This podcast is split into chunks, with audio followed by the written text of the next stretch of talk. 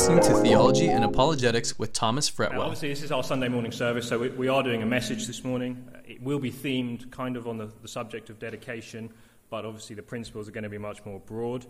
The way I want to look at it this morning is to kind of imagine that, that I'm having a conversation or speaking to Ellen Ivy when they're in their teens or when they're young women, and we're going to tell them some things about the Christian faith, some of the things that we've done here this morning, some things that they may hear in the culture, and from there, we're just going to pick some examples. The message title is Legacies of Faith. So let's pray and get into this this morning. Heavenly Father, we thank you, Lord, for this time. Lord, I thank you for these two girls that we've, we've lifted up to you this morning. We pray your hand of blessing upon them, and I ask now that you would use me, Lord, just to open the Word of God. In Jesus' name and for his sake. Okay, so the theme of dedication, we see it in the Bible a lot. We see it with objects, with buildings, with babies quite often. What it means is that we are setting something apart, or it means that something is being devoted to God. In the context of the Bible, obviously, it's devoted to God. In the book of 1 Samuel, there's a story of a Jewish girl called Hannah who was childless, and she's found in the temple praying to God for a child. And then we see her later in the narrative, and she has, she has this child. And she comes back to the temple with this child, and she says these words. She says, Now I am giving him to the Lord, and he will belong to the Lord his whole life. And then they worship the Lord in the temple. She gave him back to God. This is, she dedicated him back to God. This is what we're looking at this morning. And I want to really highlight, I'm going to be drawing on examples, and I'm going to be using examples of women of faith, obviously, because we've had two young girls dedicated. And I really want to show that one life that is dedicated to the Lord can impact this world beyond measure. I'm going to start with a story of a young girl called Mary Jones. If you're from Wales, you may have heard of her. You probably haven't if you're, if you're anywhere else. The year is 1800 in the rural Welsh countryside. Uh, a young girl grew up in a poor family, no father in the household, just her and her mother in a small stone cottage in the rural landscape of Wales. Every Sunday, this young girl would walk two miles to the local church, and she tells in her narrative she remembers being enthralled with the words of the minister as he read from this big, large leather book that was on the pulpit. Uh, in those days, that was probably the only Bible, you know, for miles and miles around. One church, one Bible, that was it. People didn't really have personal Bibles. She remembers going up to the service after the Bible, after the minister had finished, and just looking at the words on the page. Of course, she was illiterate at the time, as most people were in those days. She couldn't read, and she remembers the desire in her heart to learn to read, so that she could read these words for herself. And then one Sunday it was announced that what they call a circulating school. Now, a circulating school is, was something that was started by Christian missionaries at the time, and they were basically travelling schools. And the purpose of them was to teach people to read and write. And the purpose of that was so that they could read the Bible, so they could get saved. And if you don't know, the two people who started this, two Christians, a man and a woman, they are pretty much held responsible today for making Wales a literate nation. And if you know the history of missionary and Christian missions across the world, that is replicated many times in the world. The reason that much of the Western world is literate is because of this desire to teach people to read the Bible. We don't, we've lost that bit of history, but that is actually the fact of how it started. But anyway, one of these circling schools, circulating schools, was coming to Mary Jones's town.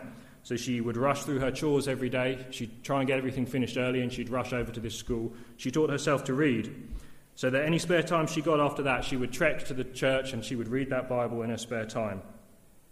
When she was 10, she determined that she needed a copy of the Bible herself. So she set about her village doing every extra job she could, selling eggs, making cheese, sewing for all the neighbours. It took her six years until she'd finally saved enough money to buy that Bible. And she heard of a man who had Bibles for sale in a village that was 25 miles away. Now remember, at this time, you, you didn't really travel outside of your village. It was, it was not safe, it was the countryside, you just didn't do it, especially if you're a young girl. But at 16, she took her money, a small bit of food, and she started off on the 50 mile round trip without even any shoes to cover her feet. And she finally made it to this village, exhausted and tired, and she found the house of this minister, Thomas Charles, who had these Bibles. She knocked on the door, told her, told her story, but tragically, all the Bibles had been sold. However, this man was so moved by her determination and her expression of faith that he put her up in, a, in his house for three or four days until a new shipment of Bibles arrived, and then he sold her three Bibles for the price of one. And the next morning she was so eager, she, she clutched her Bibles and she rushed off on the 25 mile trip home. And she arrived home to claps and cheers in her village. But this man, Thomas Charles, was so impacted by this young girl and her desire to have a Bible that he decided how many other young Mary Joneses are there in the, in the country right now. I have to come up with a way to get Bibles into everyone's hands. And this man, Thomas Charles, founded what's now known today as the Bible Society. You might have heard of the Bible Society today. They are a worldwide organization in pretty much every continent. They are responsible for distributing hundreds upon millions of Bibles to this day that have led to the salvation of millions of souls. All of that because of the faith of one young girl who wanted the Word of God and she, she did this great act and went and got that, that Bible. Now, in Wales, the story of Mary Jones is kind of legendary. There's statues of her in various different places around the, around the country. Um, the Bible Society still have one of these original copies that Mary Jones was given, and she's written her name in it and told the story inside this. You can go and view it at their archives. Now, what is it about this book that would inspire a young girl, a 10 year old girl, to do something like that. What is it about the God of this book? We're going to come back to that as we go through, but I want to contrast this story for you now with another story. November the 9th, 1938, Kristallnacht, the night of broken glass. This is really the precursor to the time, the horrible times that we see in Germany and Europe with the Holocaust. On this night, 14,000 synagogues were set on fire across Germany as the German people's hatred for the Jewish people seeped out onto the streets, encouraged by the Nazi Party at that time. Now, I'm not going into too much of the details here. One of the often untold elements of this night is the specific hatred that was directed not only towards the people, but quite often towards the book of the people at this time. It was called the Torah, it is basically the Bible, it is the same Old Testament that we have here in our Bibles. Often, during the rioting, the synagogues, they would make a point of taking the scrolls, these Bibles, from the front and they would burn them in the courtyards of the synagogues. Oftentimes, the Hitler Youth would take the big long scrolls and they'd roll them out in the streets and they'd take turns riding their bikes up and down the Word of God. In other parts of Germany, it's recorded that the scrolls were stapled to the back of Jewish men as they had to run down the street as the villagers took turns to rip the Bibles and the scrolls off their back. You can imagine the scene. That was Kristallnacht. Such hatred for the Bible. You see, the Bible has been loved more than any other book in history, and the Bible has been hated more than any other book in history. And the question that we want to look at is why? What is it about this book? You see, history testifies to this reality, what I'm saying there. The Bible is loved and the Bible is hatred. It's a fact. You can't deny it. Doesn't matter if you're religious or you're not religious. There is something different about this book. There is no denying that. Now, for Ellen Ivy and their generation, they grow up in a culture that really pays little attention to this book. You see, it's seen as maybe an outdated, irrelevant text that can't possibly have anything relevant to say to us today. Now, to those girls, I would say nothing really could be further from the truth. The Bible is more relevant today than it has probably ever been. It's always as relevant, but today it speaks to our hearts and our lives, and we still need this book. Now, I could spend a lot of time telling you, and I'm going to guess as these girls grow older, their dads have probably forced them to come to one of my talks when I do whole talks on these subjects about the reliability of the Bible. I could tell you how the Bible is the most influential book in the history of the world. The History Channel recently did a, did a survey, and the Bible was the number one thing that changed the world in their survey. I could tell you that it's the best selling book.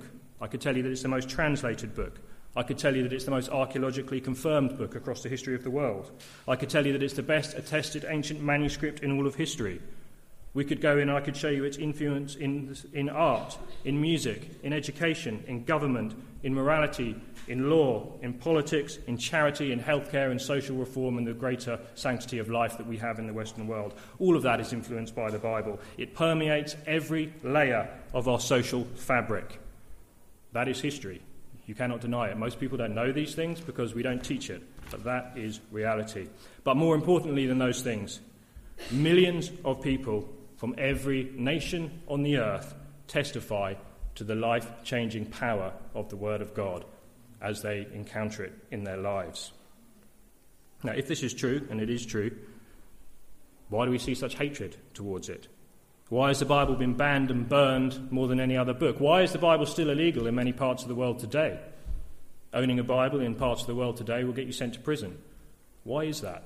This is the question we need to think about. Well, Hmm. we have the answer to this. It's written in the pages of that book. 2 Timothy 3:16 says all scripture is breathed out by God and profitable for teaching, reproof, correction and training in righteousness. All scripture is breathed out by God. The Bible is different because it comes from God. It comes from God and it was written by men in one sense too, but it is literally breathed out by God. It proves to be different in history because it is different. I know other books claim these sorts of things, but other books don't have the history to back it up and they don't have the testimony that the Bible has. You see, the Bible is described as being living and active. Hebrews 4:12. The Word of God is living and active, and what that means that it is out in the world doing its work. And God promises where the Word of God goes forth, it will not return void. It makes a difference. And again, that's not just me, a Christian, saying that. History proves this. It's undeniable. Everywhere the message of the Bible goes, it changes cultures, nations, and peoples always in the greater direction of social change in an upwards direction. History testifies to this. It is undeniable. So what is the message of the Bible? John 5:39. Jesus is really telling the Pharisees this same question. He says, You search these scriptures because you think that in them you have eternal life. This is what the religious people, we see religious people doing this today. They think because they're attending church or going to the right ceremonies, that somehow this confers some sort of spiritual benefit on them. The Pharisees in Jesus' day, the religious party of Jesus' day, did that same thing. And he's correcting them here, and he's saying, You're wrong. It's not that the, doing these things or reading this book or being an expert in it will give you the eternal life. He goes on to say, It is they that bear witness about me. Okay? So it's not the scriptures themselves, it's the one that the scriptures are pointing people to, and they are pointing to Jesus Christ. You see, the Word of God bears witness and reveals the person of Jesus Christ. And that is why, wherever the message of the gospel goes, it brings life, because Jesus is life. The theologian Sidlow Baxter put it like this He says, Fundamentally, our Lord's message was Himself. He did not come merely to preach a gospel, He Himself is that gospel. He did not come merely to give bread, he said, I am the bread. He did not come merely to shed light, he said, I am the light. And he did not come merely to show the door, he said, I am the door. He did not come merely to, to name a shepherd, he said, I am the shepherd. He did not come merely to point the way, he said, I am the way, the truth, and the life. Jesus is life, and He is the message of the book. And that is why we see when the Word of God goes into nations, it brings transformation and life. The, the president of the American Historical Society he says, as centuries pass, the evidence is accumulating that, measured by his effect on history, Jesus is the most influential life ever lived on this planet. Jesus is life, and he is, without a doubt, the most influential person in history. The Bible is the most influential book in history because its message is Jesus, and Jesus is the most influential person in history. And again, that's not my opinion. I, ranker.com is a new website where you can rank and find out. They do kind of online surveys and you can do all this sort of stuff. I went on there just yesterday. Jesus is still listed, as voted for by the people, as the most influential person on history. Do a Google search. You'll find hundreds of people, magazines, and all sorts of things have done these surveys over the years. Jesus is always in the top three, if not number one, for most of them. He is the most influential person in history. So I find it so funny when you get these articles around Easter time, usually claiming that he didn't exist. We'll, we'll, we'll pick up this in a little bit more. You see, the message of Jesus causes, uh, causes upward social change in the direction of greater morality and sanctity of life. But it does this not by social revolution. It's not a manifesto, it's not a communist manifesto urging people to, to th- overthrow governments and wicked powers. It doesn't work like that. That's not what God came to do. It does affect social change, but it doesn't do it by causing revolution, it does it by causing personal transformation. Because societies, nations, and governments are made up of people, and you change the people's hearts and you change the culture. That is how Jesus did it. That's why you, see these objections from atheists. Why doesn't the Bible condemn the slavery? Why does it kind of seem to accept it in the culture? That's why. If it was a book of social revolution and it wanted to try and get rid of slavery, it would have said that and it probably would have got stopped quite quickly by the Roman government. But the word of God, the message of the gospel, changed people's hearts. And then those changed hearts changed cultures. That was true since the first century, and it's true today in our century. You see, when people's hearts are changed by the Word of God, when their faith is placed in the gospel of this life giving source, Jesus, this is when we have the kingdom of heaven. If you've been in a Christian kind of culture, you've probably heard that term, the kingdom of heaven. What it means, it's a kingdom of light, and when people get saved, that is a breaking in of the kingdom of heaven into a dark world. This is what it means to be salt and light, to stop the decay of a dark world. Let me tell you a story about a girl called Mary Slessor. She was a Victorian mill girl in Dundee. And when she was young, she heard the call of God to be a missionary. And she went to Africa to finish the work of a famous missionary called David Livingstone. She lived among the people of Nigeria her entire life, serving them, telling them the gospel, being salt and light in that culture. And one of the things she's known for is stopping the. In Nigeria at that time, they used to believe that if twins are. If, if someone gives birth to twins, that was the result of some sort of demonic activity, and one of those twins was therefore cursed, but yet you never know which one, so you kill them both. And quite often you kill the mother just to be safe, just in case. That was a very, very common practice. Mary Slessor was one of the people, because of her love for Christ, the love for Christ for those children. She fought that, and she did a very good job at outlawing. This is what I mean salt and light. The gospel changes things.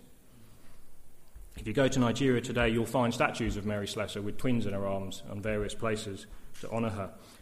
During London Fashion Week in 2010, there were two Nigerian born designers. For, uh, I won't try and say their names, but they're, they're, they're, very famous. They make clothes for you know, Michelle Obama and anyone who's, who's who in the African American community generally has clothes from these two fashion designers. In 2010, they named one of the inspirations for one of their fashions as Mary the Slessor, kind of Mary Slessor. Obviously, no one really knew who that was. But what they did is they fused Victorian costumes like Mary used to wear with the, with the tribal um, outfits that, that the tribe used to wear in Nigeria. Now, people obviously ask, what's this about? I can tell you, London Fashion Week is not generally where you would get Victorian missionaries being talked about too often. But they did that because one of their great grandmothers was a twin who was saved by Mary Slessor. Okay? Legacies of faith, generation to generation to generation. This is what the Word of God does. Now, whether it's Mary Slessor, I could tell you of Amy Carmichael. Carmichael spent her life in India rescuing temple children from the Hindu religion. I won't go into that anymore. Gladys Aylward, who went to China and spent her life banning foot binding, foot binding and taking in orphans and various other sorts of things. All of these women, it was their devotion to Christ and a desire to preach the gospel to people who had not heard it that did these things. You see, even those who do not believe in God, and probably some of you here who don't believe in God, can see, if you just study the history of the world, these things happening the change that the gospel has affected in the world. Let me remind you, I know I've read this with our congregation before, but let me briefly read to you the words of the atheist Matthew Paris, writing for The Spectator just last year. He says, Before Christmas, I returned after 45 years to Malawi, the country of my birth. Um, he says, It's renewed in me my flagging faith for development charities, but it's also um, refreshed another belief, one I've been trying to banish my whole life but an observation I've been unable to avoid since my African childhood. It confounds my ideological beliefs, stubbornly refuses to fit my worldview, and has embarrassed my growing belief that there is no God. Now a confirmed atheist, I've become convinced of the enormous contribution that Christian evangelism makes in Africa, sharply distinct from the work of secular NGOs, government projects, and international aid. These alone will not do. Education and training will not do. In Africa, Christianity changes people's hearts, it brings a spiritual transformation. The rebirth is real, the change is good. It's an atheist. We can't deny it. You see, let's come back to the question then if these things are so good, why do we see such hatred? Surely that doesn't make sense. You know, surely you can say, oh, well, it's doing a lot of good, I just don't personally believe it, that's fine. So then why the hatred? Because there's more to this than just a good story. John 12, 46, again, the words of Jesus. He says, I have come into the world as light, so that whoever believes in me may not remain in darkness. If anyone hears my words and does, and does not keep them, I do not judge him, for I did not come to judge the world, but to save the world. The one who rejects me and does not receive my words has a judge. The word that I have spoken will judge him on the last day. That's why we see such hatred for the word of God, because it holds men and women accountable to a holy God. It will judge us. You see, on large, we live in rejection of God, in, in, the, in the Western world anyway, at the moment.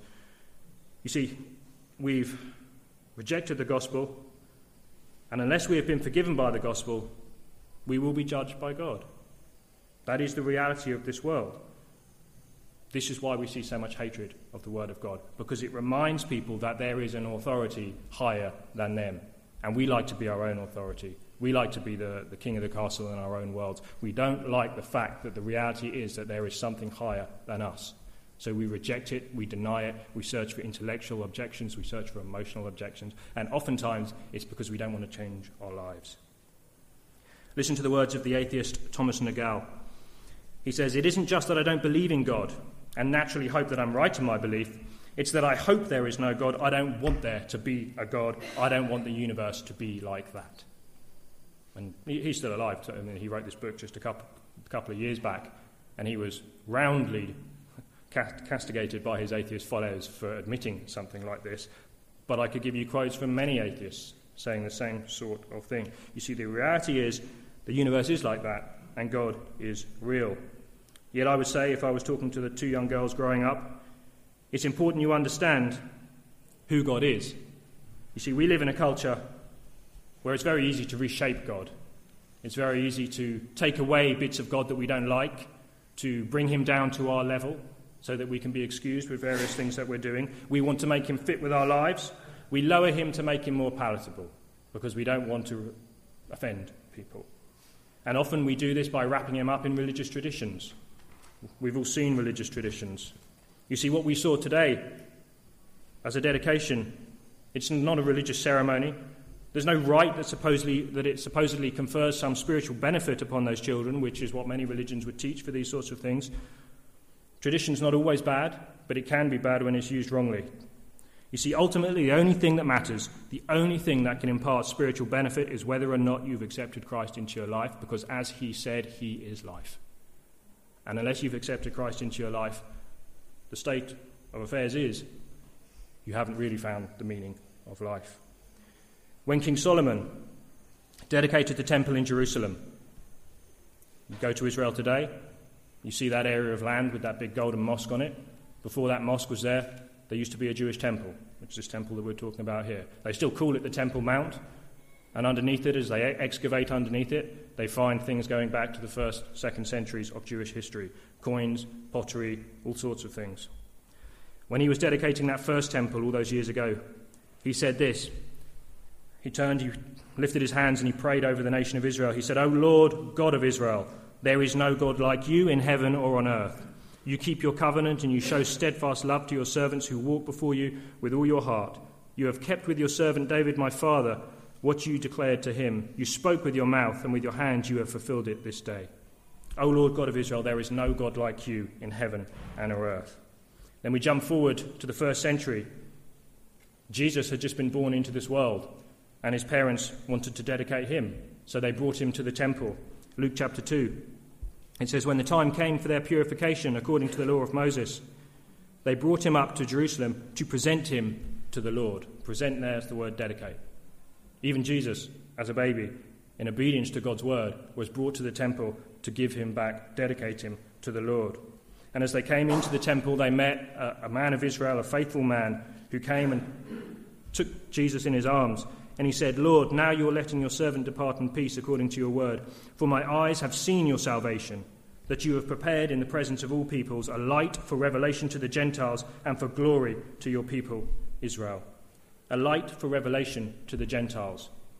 You know, think about that. This was written, you know, first century AD about a Jewish boy that was born.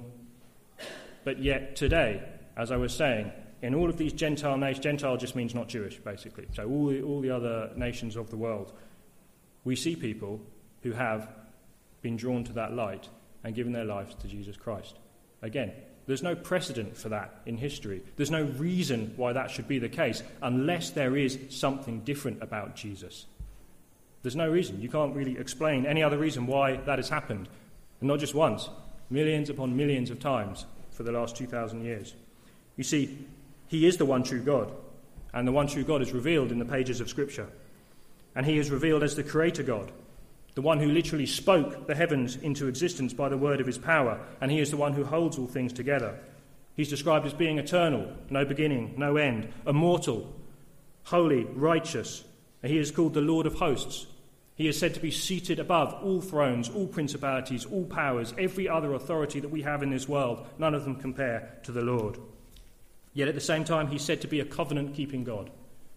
That is one who is faithful to keep his word to a thousand generations. It says he's compassionate, graceful, and merciful, slow to anger, abounding in loving kindness and faithfulness.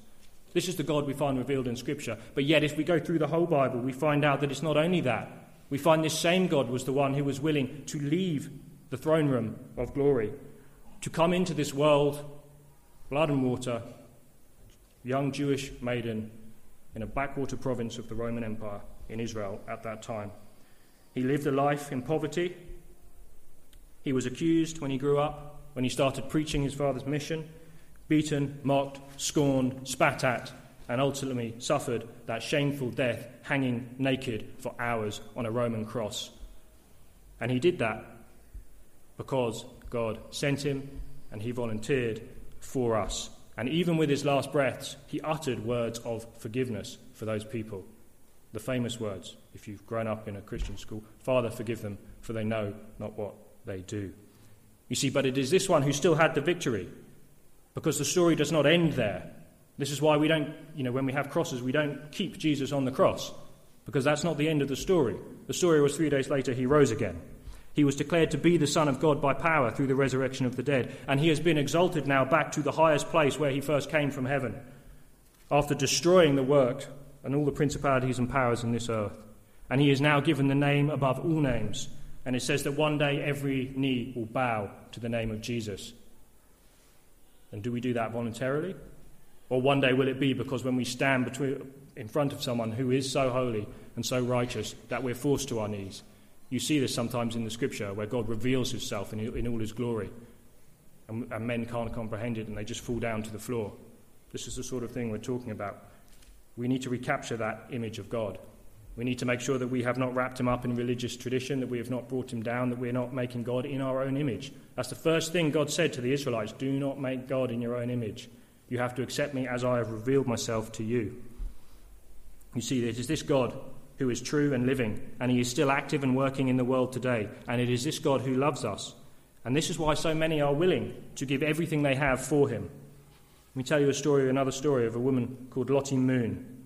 She was a very wealthy Virginia native, yet she, she left uh, her wealthy estate at age 33 to China to serve as a missionary with the Southern Baptist Convention any, any Southern Baptists or Baptists, you may have heard of Lottie Moon. At Christmas, they bake what they called Lottie Moon cookies. You see, she was out there alone. Obviously, women missionaries were not hugely supported at this time in the world. And one Christmas time, she decided she needed some support, so she wrote a letter back to the Southern Baptist Convention asking the ladies of the Southern Baptist Convention to support her. She needed three, three helpers, really, to raise funds. And she raised the funds and she got her help. Well, little did she know that passion for missionary work would start what is called the annual Christmas offering for the Southern Baptist Convention. That first letter from her faith would grow to become the largest support for missionaries in the entire world today, every single year. The Southern Baptist Convention is a huge organisation, obviously, now, but every year, and they call this offering that they do every year the Lottie Moon Christmas offering, in honour of this one girl who went to China on her own and did more than most people had ever done. Now, what's interesting about her story, she died on the way back to America of starvation, penniless, and emancipated. Just cut off from everyone, and she was just uh, quite a sight apparently. Now, we may think, you know, that's too far. What, what everyone wants to know what had happened to her, because she was kind of, you know, a hero in some respects. She was in China during a lot of the, the wars and the last great famine of China. And she would not accept her own rations, and she would always give her rations to the children that she'd taken into her home. And because of that, she literally starved herself to death. Now, we may think that's too far. That's stupid, that's ridiculous, that's way too radical. We don't want to be like that. You know, it certainly defies any sort of evolutionary arguments about human flourishing and you know, survival of the fittest and that sort of thing. This was sacrificial love to the highest degree. She literally gave everything she had in service to Christ to show his love to those who had not encountered it before, right down to her very life. And she knew this, and she, she was willing to do this because her life was not her own. Because as we had dedicated those children, she had dedicated herself to God before that. You see, this is the interesting thing. When we talk about love, it comes from a Hebrew word, ahava. That word comes from a root that means to give. That is what love means, to give. You see, in our culture, generally love is kind of twisted. We often think about how does it make us feel? Do we feel good? We feel good being in a relationship. We feel good being married. We feel good having all these things. Love is make, to make you feel good. Love is to give. That is the meaning. A giving of yourself for another, for the best interests of another, regardless of the cost. And she gave everything. And in so doing, she displayed the love of the Father in an amazing way. Her life is like a gospel message. You see, the most famous verse in the Bible, I'm sure many of you know it, John 3:16. What does it say? For God so loved the world that he gave. That's what it is. God so loved the world that he gave his only begotten Son, that whoever believes in him should not perish. That is the message of the gospel. That is the message that these women gave their lives for. That is the message that they proclaimed among the nations. That is the message that changed a lot of those nations. This is what we see. The Word of God is living and active. And I would say to you today, the love of God for mankind is probably the most authenticated event of ancient history. And I say that quite seriously. Now, you may be thinking, how can love be an authenticated event of ancient history? You see, in the Bible it says that God demonstrated his love for us in that while we were sinners, Christ died for us on the cross. That was the greatest display of God's love for mankind, available and visible to every single person. Now, if you study modern historians, when I've done this, they will tell you that the crucifixion of Jesus Christ under Pontius Pilate is the most attested, authenticated event of ancient history. And what they mean by and this is not this is atheist scholars, skeptic scholars, liberal scholars, Jewish scholars. The only people who don't admit it are Muslim scholars because they've changed the history along the line. But everyone else agrees, and the, the consensus is Jesus was crucified 33 AD under Pontius Pilate. Now, why do they all agree? People who thoroughly disagree on pretty much every other issue of life, they agree on that, even if they don't want to agree on that, simply because the historical attestation for the death of Christ is so strong. You know, in, in historical terms, when you have kind of one source that gives you an insight into the ancient world, that's pretty good. The death of Jesus, we have six or seven sources, big sources. We have some of the best Roman historians of the time, some of the best Jewish historians of the time. On and on and on. We have it mentioned in plays and government documents, all sorts of things that Christ died under Pontius Pilate in 33 AD. And so you see, if the Bible says that the cross is the greatest demonstration of God's love for you, and the crucifixion of Christ is one of the best attested historical events, therefore you can really say that the fact that God's love you is forever one of the best attested conclusions in the world. Just studying it historically, you can say that. You see, 1 John 4 9 says, We love because he first loved us. And that was the great act that he gave us. You see, why the message of the cross has inspired such great acts of compassion wherever it goes is because it speaks to the hearts and minds of men, because it was that demonstration of love. And we've seen that, like that Matthew Parris, that atheist, he's seen the effect of the gospel as it goes out into the world, and it's encouraged these people to do these great acts. Let me tell you another story. It's almost my last story. Two sisters, Corrie and Betsy ten Boom. They lived in Holland with their father during the onset of World War II. They're famous now because they've become famous because they were hiding Jews in their grandfather's, in their father's watch shop in Holland.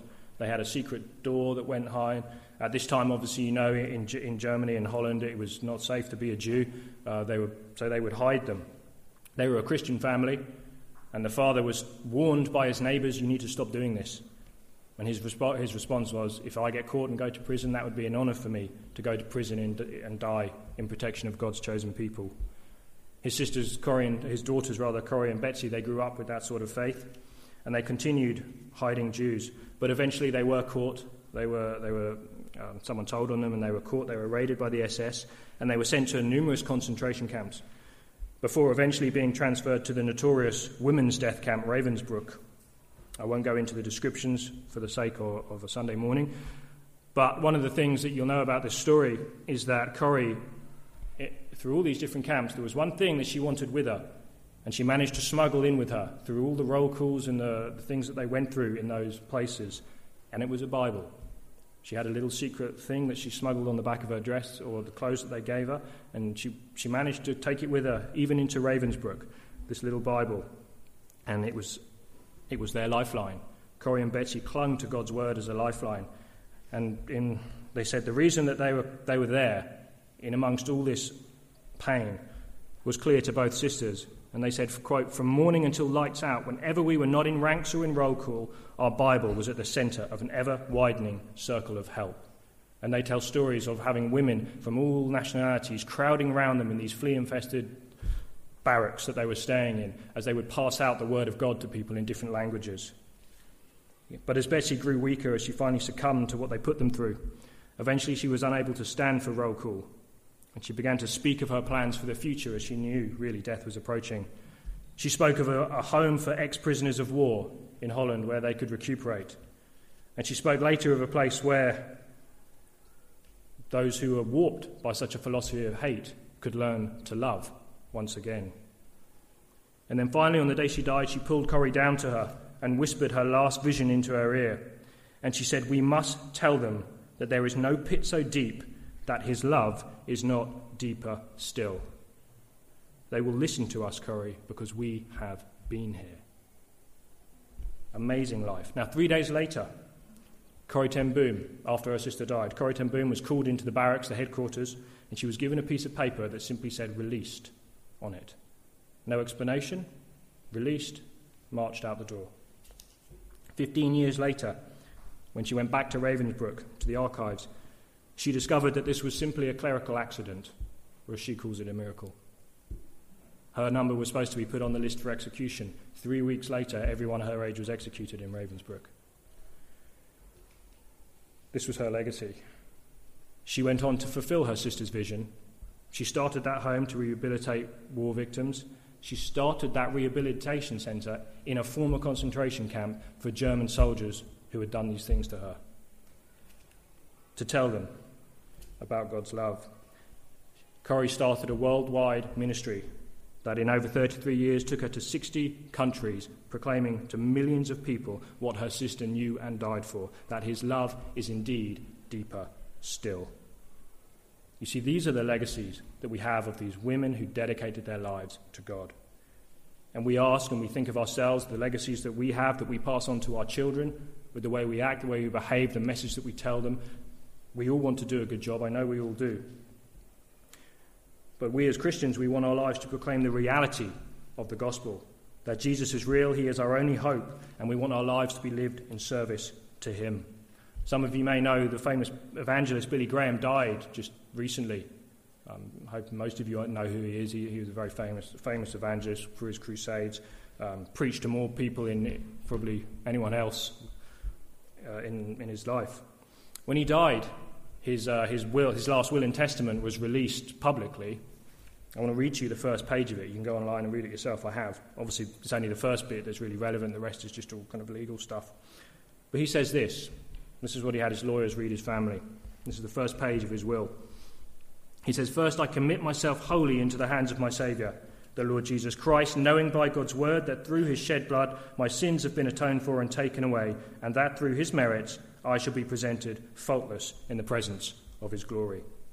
Since I was a teenager, I have found joy and peace in believing God rather than trusting the changing opinions of men, and it has been my supreme joy to labour to his service. I acknowledge that I have often disappointed him, but he has never disappointed me. I ask my children and my grandchildren to maintain and defend at all hazards and at any cost of personal sacrifice the blessed doctrine of the complete atonement for sin through the blood of the Lord Jesus Christ, once offered, and through that alone. And I urge all of you to walk with the Lord in a life of separation from the world and to keep eternal values in mind. I urge all who shall read this document to read and study the Scriptures daily and to trust only in the Lord Jesus Christ for salvation. That's what he did. You may think that's too much to have a lawyer read that. That was his legacy. At his funeral, within three minutes, the name of Jesus Christ was glorified, and the name of Jesus Christ was mentioned another 90 times. That was his life. He dedicated his life to Jesus.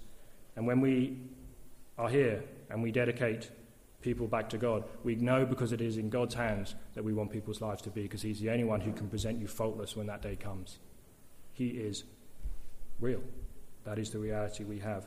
That's our desire as parents, as we dedicate children, that's our desire in many other areas of life. We want people to seek the greatest treasure of all.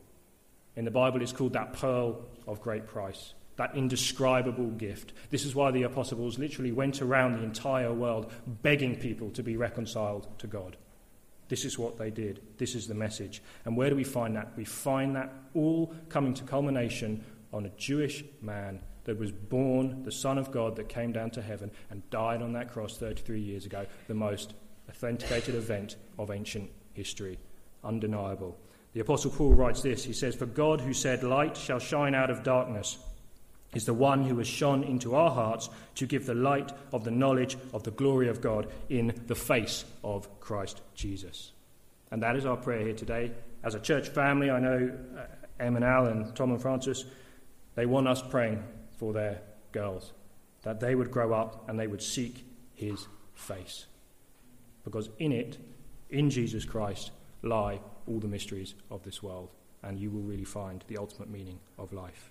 We seek his face. One last illustration Fanny Crosby. She was a songwriter, she wrote over 9,000 hymns. She was blind from six weeks. She had a, an eye infection. The doctor did something wrong, and she was blind when she was six weeks old. She was strong faith. She founded the, a blind school, Braille Bibles, and wrote over 9,000 hymns. Amazing life. One, one, one day in her life, she was playing the piano. And she heard two men talking. And they said, It's a shame that God would take away the gift of sight from such a talented woman. To which she turned and she replied to them, and she said, If I had it my way, I would have been born blind. For when I get to heaven, the first face I would ever see would be that of my Saviour. That is a heart dedicated to God. Now, I know you can't understand that unless you know God. But God still has that invitation open to all of us. So I would pray, let us seek his face today. If you know him, seek him more. If you don't know him, really think about what life is, where it's going, and the things I've said today. Let's pray, and then we'll fellowship afterwards. Heavenly Father, we thank you, Lord, so much for your word. I thank you, Lord, that you draw us to yourself that you've revealed yourself to us. You do not leave us as helpless orphans in this world. We thank you for that, Lord. And I pray now, we pray for Elle and Ivy as they grow up. We pray for those families and the grandparents and everyone involved, Lord, that they would just be impacted and blessed by you, that you would have your hand upon them, that they would love one another, Lord. We thank you for that privilege. And Lord, I thank you for everyone in this room. We'd ask now that you just be with us as we, we go next door and we, we fellowship with one another. Thank you, Father. In Jesus' name. Thank you for listening. For more resources, please go to thomasfretwell.com.